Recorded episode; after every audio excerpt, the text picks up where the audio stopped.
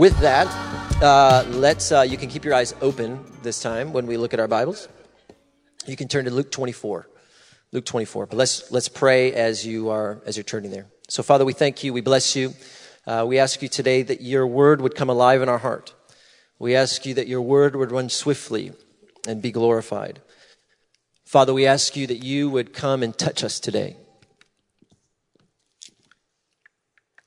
By the power of your Holy Spirit, that you would give us eyes to see and ears to hear, hearts to perceive and understand. Father, it says that your word is alive. Come and burn your word in our hearts. Draw near to us today, Jesus. You said, Man does not live by bread alone, but by every word that proceeds from your mouth. And so, Lord, we pray, give us this bread today. Give us this bread today, Jesus. In your name we pray, amen. What I want to give you today and is a reflection of really the what I've been reflecting on more than anything, probably in the last two years or so since we've first visited Iraq and um, and then since moved there. And um, I remember the first time that we we went to the camps on our DTS outreach, and we spent every day in these Yazidi refugee camps. And you just have to imagine with me, it's the Iraqi desert, so it's just brown everywhere. And then this strangely and meticulously organized block of tents of just row after row after row after row after section after section after section of beige canvas tents that are four or five meters by four or five meters. Sorry, my brain has started to convert to the metric system. The, you guys will love that, right? It makes way more sense. It just does. I've converted on it. But it's just row after row after row after row after row after row of hurt, trauma, weeping, wailing, suffering, nightmares, dreams, hopelessness, poverty, but it's the, the way that it's, you walk into just such chaos, and yet it's so meticulously organized. And it's very unsettling. And I grew up in a context, a church context that believed in healing and signs and wonders and miracles. And so we go on our DT out, DTS outreach and we're like, Lord, you're going to, you, know, you're going to show up. You're going to do what you do. And if there is ever a place that you will do what you do, it will be a place like this where people need to hear you and encounter you and feel you and get healed and all this kind of stuff. And so we spent 10 weeks, three or four days a week, all day with our little kids. We had just had our third at that point. She was, we went to, uh, to, uh, on our outreach when she was three weeks old. So we literally have like a newborn. We're walking around refu- this refugee camp. And in those 10 weeks, we saw nothing. Nothing. Not a miracle, not a healing, not a prophetic word, not a salvation. We saw nothing. And my soul was about as troubled and quiet as this room is right now. Because you think, yeah, the guy's shaking his head over here. Yes, absolutely. You just want to shake, you just were like, what? Lord, if there is a place to show up, it is here and it is now. To these people. And there was this, I remember having one thought one day walking around and just thinking, Lord, I don't even care that you would show up back home. Why won't you show up here? What is it? Good is it? You know, just angry. What good is it to show up back home if you don't show up here? What good is it to show up in our DTS, in our worship nights, if you won't, if you won't come here? And I was, I was just troubled, as you can tell. I just remember, what, what do I do with this? And out of that experience, in the days and weeks and months to come, this question arose. And it's the one I want to reflect on with you this morning. And it's the question God, where are you? Where are you? We've all asked that question at some point in our life. If you haven't yet, Congratulations, tomorrow will come. Right? Who's asked that question? Who's found that question raised up in their heart? God, where are you? Where are you, God? Job lamented. I was sad when I looked to you, to, for, I looked for you to the left and to the right, in front of me and behind, and I could not find you. The psalmist, have you forgotten me forever, God? Won't you draw near?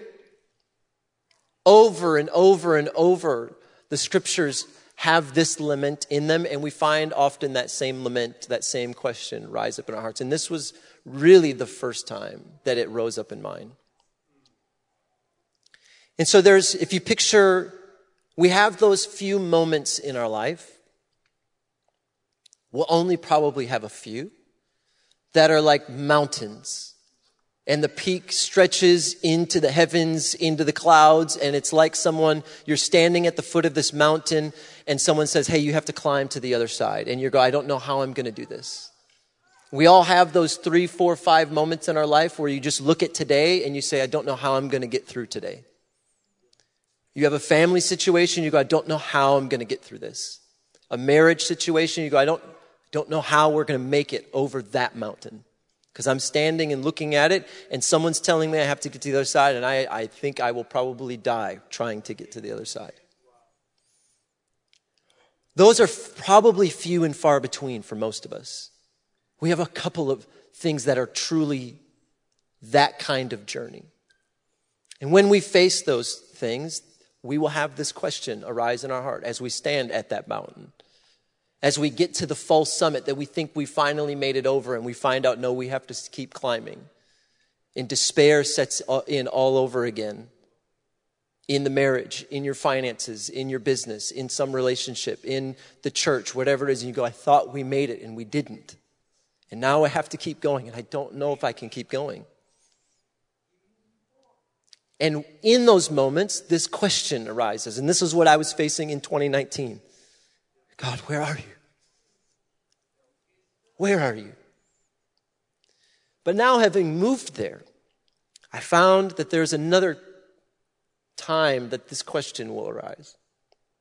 And it's not when we're standing at one single mountain of a thing that we have to get over. It's when we're looking out over the vast field of a thousand little foothills that are much easier to get over one by one. But because they just roll on forever, it's just as exhausting. And we call this everyday life. We call this laundry for the third time today telling your daughter to not put that in her mouth again, having to take the kids there again, having to do this again, having today look like it did yesterday and knowing that it'll probably look the same tomorrow. And having that arduous, mundane plot over the hills, over every, it's not hard one day, really. But it's when you have to do it for three, four, five, six, seven, eight months, years, and you go, is this all this is supposed to be? Is my life nothing but just little foothills? Isn't there supposed to be some, some scenery, some beauty, some waterfalls? Isn't there supposed to be some something else other than just this little arduous trek of everyday life that I have to with this thing again and again and again and again and nothing new seems to be happening. God, where are you? I thought it was supposed to be more than this. And if the mountain is pain and suffering and hardship, the, the little hills are things like disappointment and boredom and disillusionment because it was supposed to be more than this. Lord, I show up every Sunday.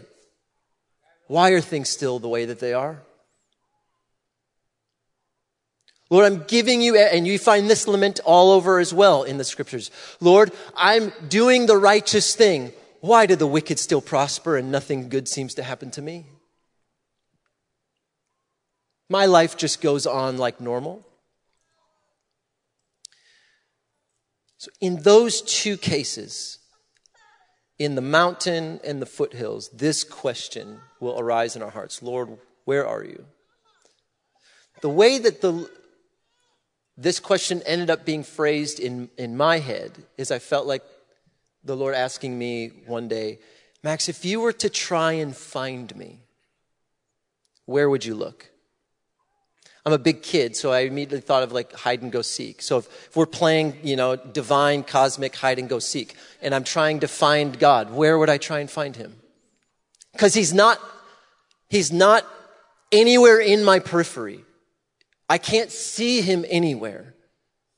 And if I need to find him, because I'm tired and weary and stressed and disappointed and bored and just blah, where would I find him? So, with that question in mind, I want to read Luke 24. And I want to offer you a, a handful of reflections from Luke 24 as we try and kind of answer the question if we were to try and find God, where would we look? Luke 24, starting in verse 13. And now behold, two of them were traveling the same day. This is Sunday afternoon. This is Easter Sunday afternoon. They were traveling the same day to a village called Emmaus, which was seven miles from Jerusalem. And they talked together of all these things which had happened. And so it was while they conversed and reasoned that Jesus himself drew near and went with them. But their eyes were restrained so that they did not know him. And he said to them, What kind of conversation is this that you have with one another as you walk and are sad? Then the one whose name was Cleopas answered and said to him, Are you the only stranger in Jerusalem? Have you not known the things which happened in these days? And he said to them, What things? You have to love Jesus. He's just toying with them. So they said to him, The things concerning Jesus of Nazareth. Now they're saying this to Jesus, right? The things concerning Jesus of Nazareth, who was a prophet, mighty indeed in word before God and all the people.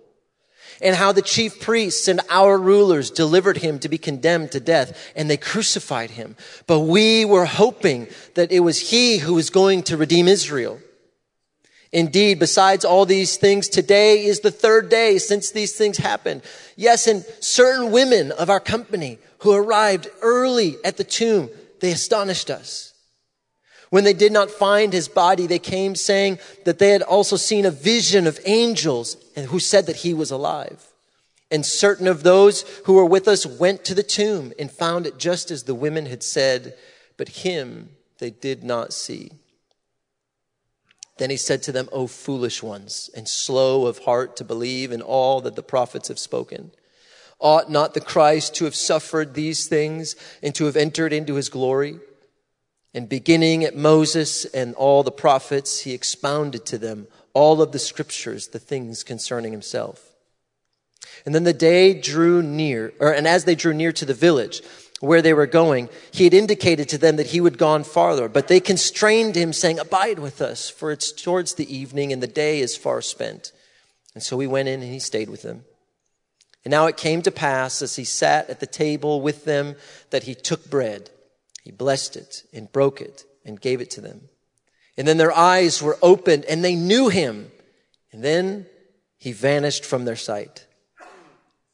And they said to one another, Did not our heart burn within us while he talked with us on the road and while he opened the scriptures to us? So they rose up that very hour and returned to Jerusalem and found the eleven and those who were with them gathered together saying, The Lord is risen indeed and has appeared to Simon. And they told about the things that had happened on the road and how he was known to them in the breaking of bread. What a marvelously strange and bizarre story. Does anyone else have so many questions? So many questions. I want to make a handful of observations from this story and offer them to you in light of the question uh, where would we find God? First, we have to make an initial observation, and that is this that these two men, these two disciples, are walking on the road. They're sad, they're disappointed, they're despondent at what has happened. Even though they've heard the eyewitness testimony that the tomb is empty. They have not believed it, right? They didn't believe Mary and the other women, and they didn't believe Simon, who came back and told them that. They, they just said, Nope, I don't think that's true, and they're going home, right? They're giving up. They're going home. And what I love about Jesus is where does Jesus show up after he's resurrected? To these ones. This is who he comes to. He doesn't go to anyone else. He comes to these ones who are on their way home because they're so disappointed. And they are walking on the road talking about everything that's happened. And all of a sudden, this stranger comes up and says, Hey, what's going on? Why are you guys so sad? And it's Jesus. And they walk the whole afternoon with the resurrected Son of God, the God man, and have no idea that it's him. None. And actually, if you go and read, this is homework. A lady actually came up to me and told me that she had done this this week after first service. She said she had done this this week. If you go back and go back and read all of the resurrection accounts in all of the gospels, no one recognizes Jesus. Mary thinks he's the gardener. When he shows up to the, uh, the eleven right after this, they think he's a spirit. In John's gospel, they see as someone that they don't recognize on the shore making lunch, and they don't realize that it's Jesus until he tells them to cast the net on the other side and they catch fish. Here, these two, they just think he's a guy. Are you the only stranger here? Who are you? This is a bizarre thing that everyone who encountered Jesus after he was resurrected, no one recognized him. Not a single person. And here's observation number one. Jesus was near to these two disciples, even though they did not know it. And the same is true for us. God is at work in us. He is near us. Whether you are climbing up that mountain or walking over foothill number 942, Christ is walking alongside of you even when you don't recognize it. This is the good news of the gospel. The good news of the gospel is not only that Christ has resurrected and shows up into our life to change us forever. He does that in these stories later on. But part of the good news is that the resurrected Christ even shows up to us even when our hearts are so dull that we don't recognize him at all. He's still near to us whether we understand it or not. And actually, what I think, this is just my hunch, throw it out if you want, most of our Christian life is actually like this, where we don't understand it, we don't see it, we don't perceive it, we don't feel it, we, we think that we're all alone, and actually underneath the surface, something much deeper is happening. Christ is there. Christ is near we think that, Lord, when are you going to show up? And He's actually walking along the road the whole time while we're venting about what it is that has happened to us. Right? We're walking along the road wondering, when is this going to change? Where are you, God? And in some funny, ironic way, He whispers, I'm actually right here. But there's something He will, He's, for some reason, will allow us to go through portions of our life and just kind of play along. Tell me about that. Who? Who are you talking about? Jesus of Nazareth. So tell me more. What happened? Because he's, he cares about the depths of our heart, that he is wanting to open all of us up he wants all of our heart to be opened up to Him. And the good news of the gospel is that we have dared never hope or dream of a nearness of God like He is actually near to us. Augustine has this famous line where he says, Christ is more nearer to ourselves than we are to ourselves. I'm not quite sure what to do with that, but other than to say yes. But that's part of the mystery. He's closer to ourselves than we are to our very own selves because he is who he is. And this is the gospel. When my grandparents were alive, um, they were the heroes of our family. They were missionaries themselves. They went to the, the inland of Papua New Guinea in 1955 and lived among cannibalistic tribes for 12 years. Just crazy people. Absolutely crazy people. Legends. And then came back to Minnesota, planted a church, and that's, you know, eventually where I came into the story. And um, so we grew up on those missionaries' stories, and we loved them. They were the heroes of our family.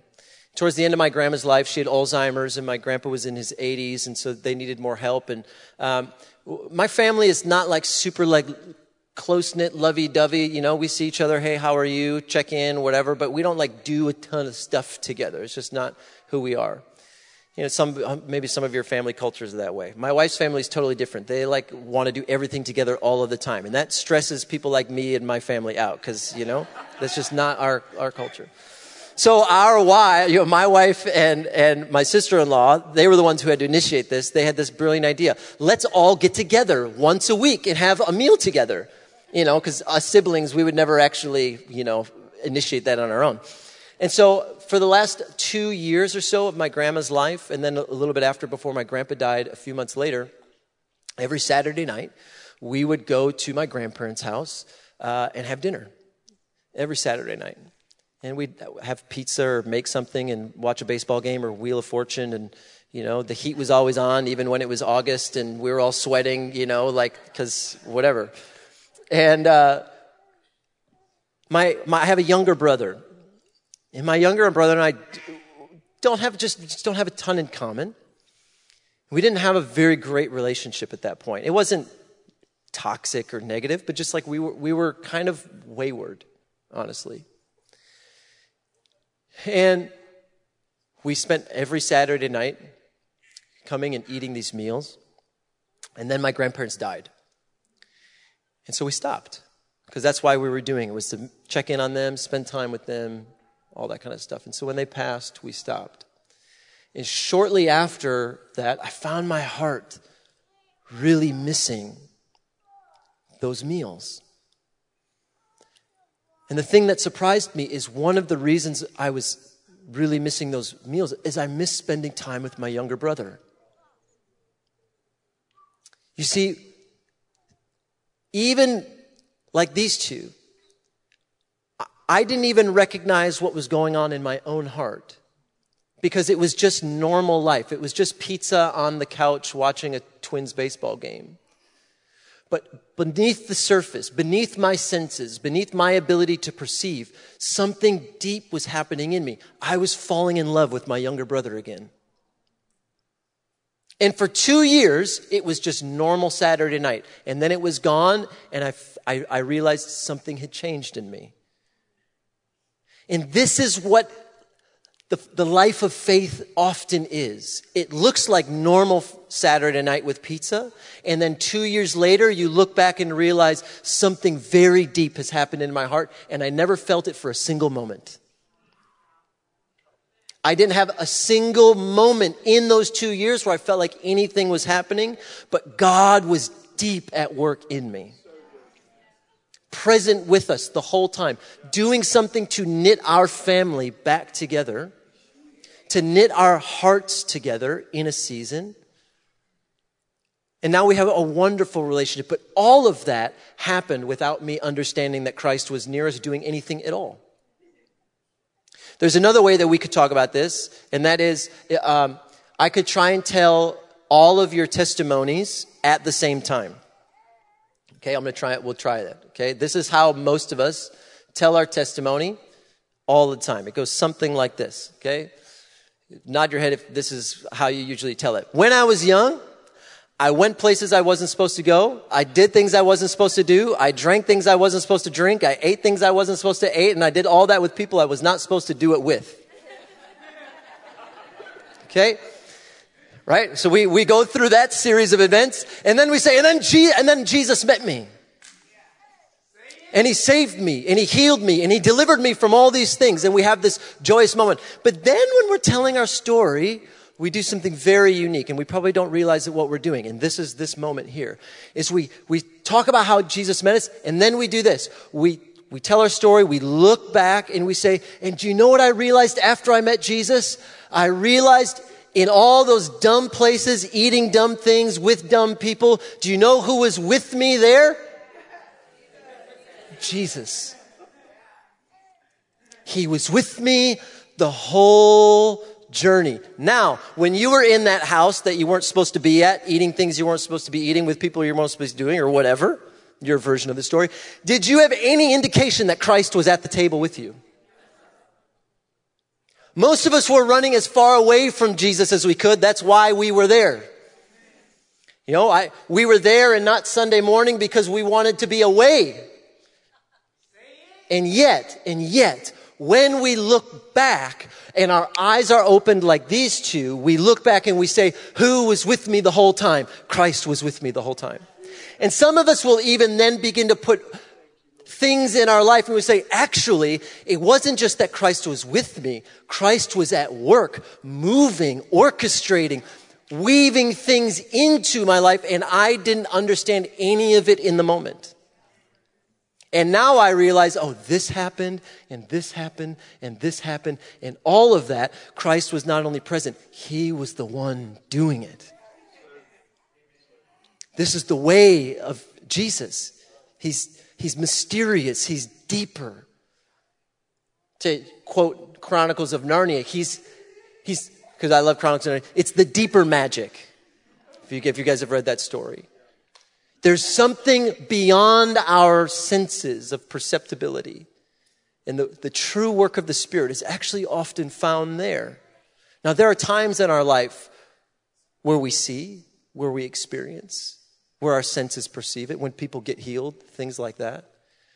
But many times, many times, often, it's way below the surface because it's much deeper. It's in the heart, it's in our spirit, it's in our mind. And this is often how Christ is at work in us. And he does this, this work in three places from this story. We were joking between services that there's a couple of more for sure that you could say, but from this story, I want to offer you three. First, to whom does Christ show up? He shows up to his disciples, to those that are his. And that is to say, one of the places, to go back to our original question, if we were to look for God, where would we find him? One of the places that we should always look, because he will always be there, is in the assembly of his body, is in the church, among his people, among those who are called by his name. This is fundamentally what it means to be the church. We are the people that are gathered up into Christ. We are the temple of the living God. We are the body of Christ. We are the place where heaven and earth now meet in the Son of God. We are the ones who have been filled with the Spirit of God and made one with Him. And the New Testament will use all of this kind of language of Paul talking about how we're, we're stones being fit together as a house for God. We're like joints and tendons being fit together as the body of Jesus. We've been breathed into by the very breath, the life life of God in the Holy Spirit. This is what it means to be the church. We are the place where God is.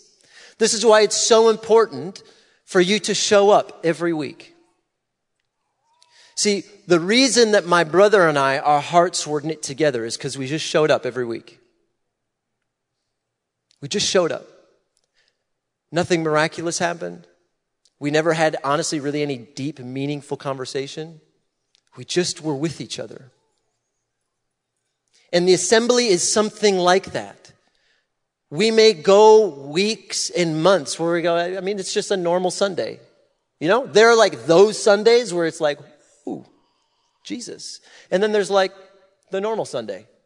You guys know what I'm talking about? We're like, yeah, that Sunday was kind of like the previous one and the one before that. And these genuine ones of these are usually less common. Most of them are normal Sundays where the normal stuff happens. But what I want to say to you is often we think about it and the way we talk about it is we, we use language that implies Christ is present in this one because I could perceive it. Someone got healed, fell over, got delivered, whatever. And so, therefore, Christ was present. And then these ones we just kind of don't talk about because they're just the normal ones. But what this story, the good news of this story tells us is that Christ is at present, is present and at work equally in both of these experiences. This one, I just have eyes to see something that's happened. This one, maybe I'm just walking on the road, but Christ is definitely there. He's definitely at work. This morning, you may not have had some crazy encounter in worship. You may think this sermon is like mediocre at best, but regardless, regardless, Christ is doing something in you and you may not perceive it for months or years until one day your eyes will be open and you will look back and say, You've been at work this whole time. What did the disciples say? After their eyes were opened, did our hearts not burn within us? Now, if their hearts were burning within them, why didn't they recognize that in the moment? As Jesus is opening the scriptures, like, whoa, our hearts are on fire. Who are you? But that's not how it worked. They had burning hearts and didn't even know that their hearts were burning. Until later, their eyes were opened and they looked back and they realized what had happened. So, one place number one, where can we always find God? You will always find God here. On Sunday morning, in your worship nights, your prayer meetings, whenever you assemble together as the church, Christ is here and he's at work. Number two, notice when it is that their eyes are opened. Their eyes are opened when he takes bread and he breaks it. And that is to say, Christ is always present to us when we come around the communion table. When we sit at his table and we take his bread and we take the wine, his body and his blood. Often conversations around the Lord's Supper can easily devolve into the theology of what happens, what doesn't happen, how does this work, how does that work, and we can leave that for another day. And uh, those are really nerdy and awesome conversations, but you know, not for now. What we can all essentially agree on, even across the Christian tradition, who hold those different theological views, what all, from the very beginning, the church fathers had this sense there is something about this table where Christ is present to us. And one of the ways that we can see this even worked out in the New Testament is the same language that will get used for the church as like his body will get used for the bread that is his body because they're one and the same. And Paul even said, make sure that you discern the body when you eat of the body. There is this union that happens in our own hearts and with God whenever we sit at that table. Because we all come we come from different ages and ethnicities and races and socioeconomic statuses and political leanings and economic, lean, uh, economic statuses and all across the board, education, whatever it is. We all come from all of these diverse places where some of us genuinely disagree in the body of Christ. And we come to one table as one body to eat one bread and drink from one cup because we worship one Lord. We've been, we've been baptized into one baptism and we have one spirit. And when we come to that table, Christ is near to us. At the end, when they're telling the others, they've returned to Jerusalem, this is what they say. They told them how Christ had been made known to them in the breaking of the bread.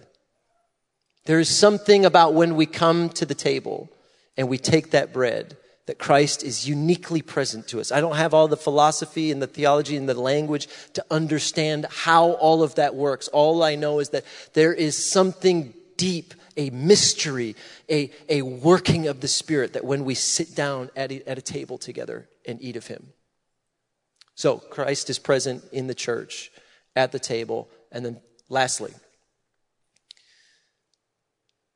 notice who it is that the disciples think Jesus is on the road. They think he's a stranger. He's someone different. He's someone that doesn't know what they know. And often in the scriptures, strangers and foreigners will get, are part of this group of people of the poor, the widow, the orphan, and the stranger and foreigner. You see that all throughout Old and New Testament. Where's the, th- the third place from this story that I think we can always find Jesus? We can always find him in the face of the stranger and the poor and the suffering. Always. When we sit across from someone who is different than us, who is a stranger to us, who has suffered, who has been oppressed, who is poor, we are in a very real sense sitting and looking into the face of our Savior. In Matthew's gospel, he'll talk to these people and he says, I was thirsty and you gave me something to drink. I was hungry and you gave me food. I was naked and you clothed me. I was in jail. You came and visited me. I was sick and you came to my bedside. And the people listening, they had the same reaction that these two disciples do. They said, when did we see you? We didn't see you anywhere. These two on the road, same thing. You were there. Their eyes were blind to it the whole time. And what does Christ tell them? Yes, because what you do to these ones, the least of these, who do you do it to? You do it to me. Because I am so united with the poor and the stranger and the suffering and the oppressed because I am the suffering servant. I am the wounded one. I am the one who came to his own and his own rejected him. I am the foreigner and the stranger who came from heaven here to bring you to myself. I am the one that was sent outside of the city because you didn't want me near in your city. He has so joined himself to the poor and the oppressed and the stranger that when we sit with them, we are in a very real sense sitting with Christ. hearing him, being with him, and he is there. And so when we sit in these tents in Kurdistan, we'll go into the camps now and we will sit and have a meal.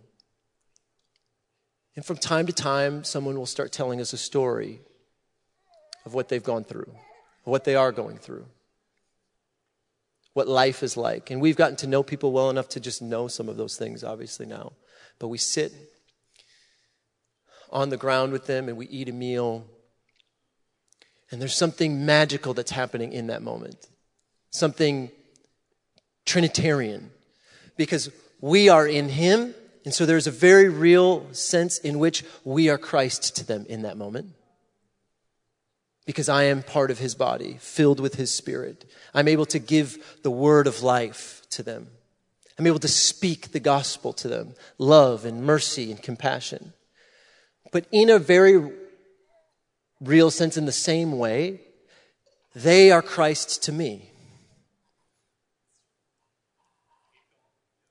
They are speaking of what Christ is to me, what it means to be the suffering servant, what it means to be the wounded one, who heals the wounded by his very wounds. I mean, this is the logic of the gospel. He became the wounded one so that he could heal the wounds of the wounded by his very own wounds. And so, in conclusion, often people will come up to us, and, and I, I say this with all tenderness and sensitivity. But people will come up to us and they hear about us moving to Iraq, right? In America, Iraq has a history. Yeah, it's associated with things. And we'll have people come and tell us, Thank you so much for your sacrifice, for giving up everything to move your family to a place like that. And again, I, I hear my heart, okay? with all sensitivity, I, now the way that I think about that is this. If Jesus is truly present in the church, at the table, and then for us in the faces of the poor and the suffering and the stranger, the people who are different than us, then us moving to Iraq is not any sacrifice. It's nothing more than an invitation of Jesus to be near him. And as a believer, what else do I, would I ever want?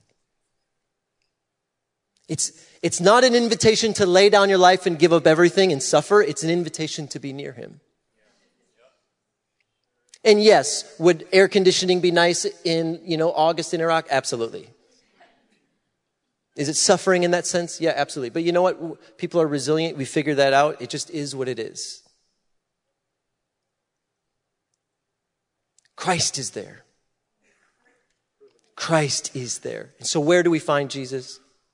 We find Jesus in the church, at the table, in the face of the stranger. And the life of this community, what you have to wrestle with is that we now live in a world that is trying to tear all of those things apart. In our cultural moment here, we have all these forces trying to make us strangers to other people. Trying, even in the church, you're this race, this political leaning, you're this whatever, whatever, and so we can't be with each other. We need to be strangers from each other. We can't sit at the same table.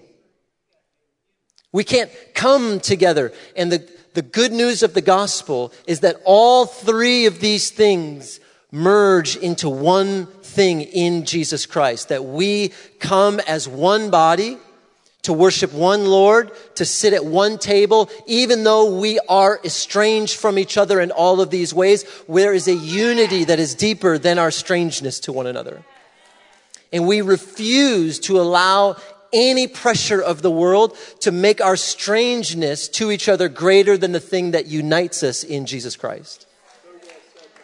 And so we come together to worship and to eat and to be with each other. Amen. So, whether you're standing at a mountain today or you're over f- foothill number 800, Christ is with you because you're here. And the next time you eat and drink of the body and the blood, Christ will be with you. And as you sit and talk to friends or strangers today, Christ is with you, deeply at work. So, Father, we thank you this morning. We ask you to bless us with your spirit and with your presence. Thank you for your grace. Thank you for your life. Thank you for your work. Father, thank you for your nearness. I just love that line at the beginning of the story when they're walking on the road. It says, And Christ drew near to them. We say, Jesus, draw near to us today. And thank you for having always drawn near to us. You are nearer to us than we are to our own selves. Thank you for that. Amen. Thank you guys for having us today. It was an honor and a pleasure.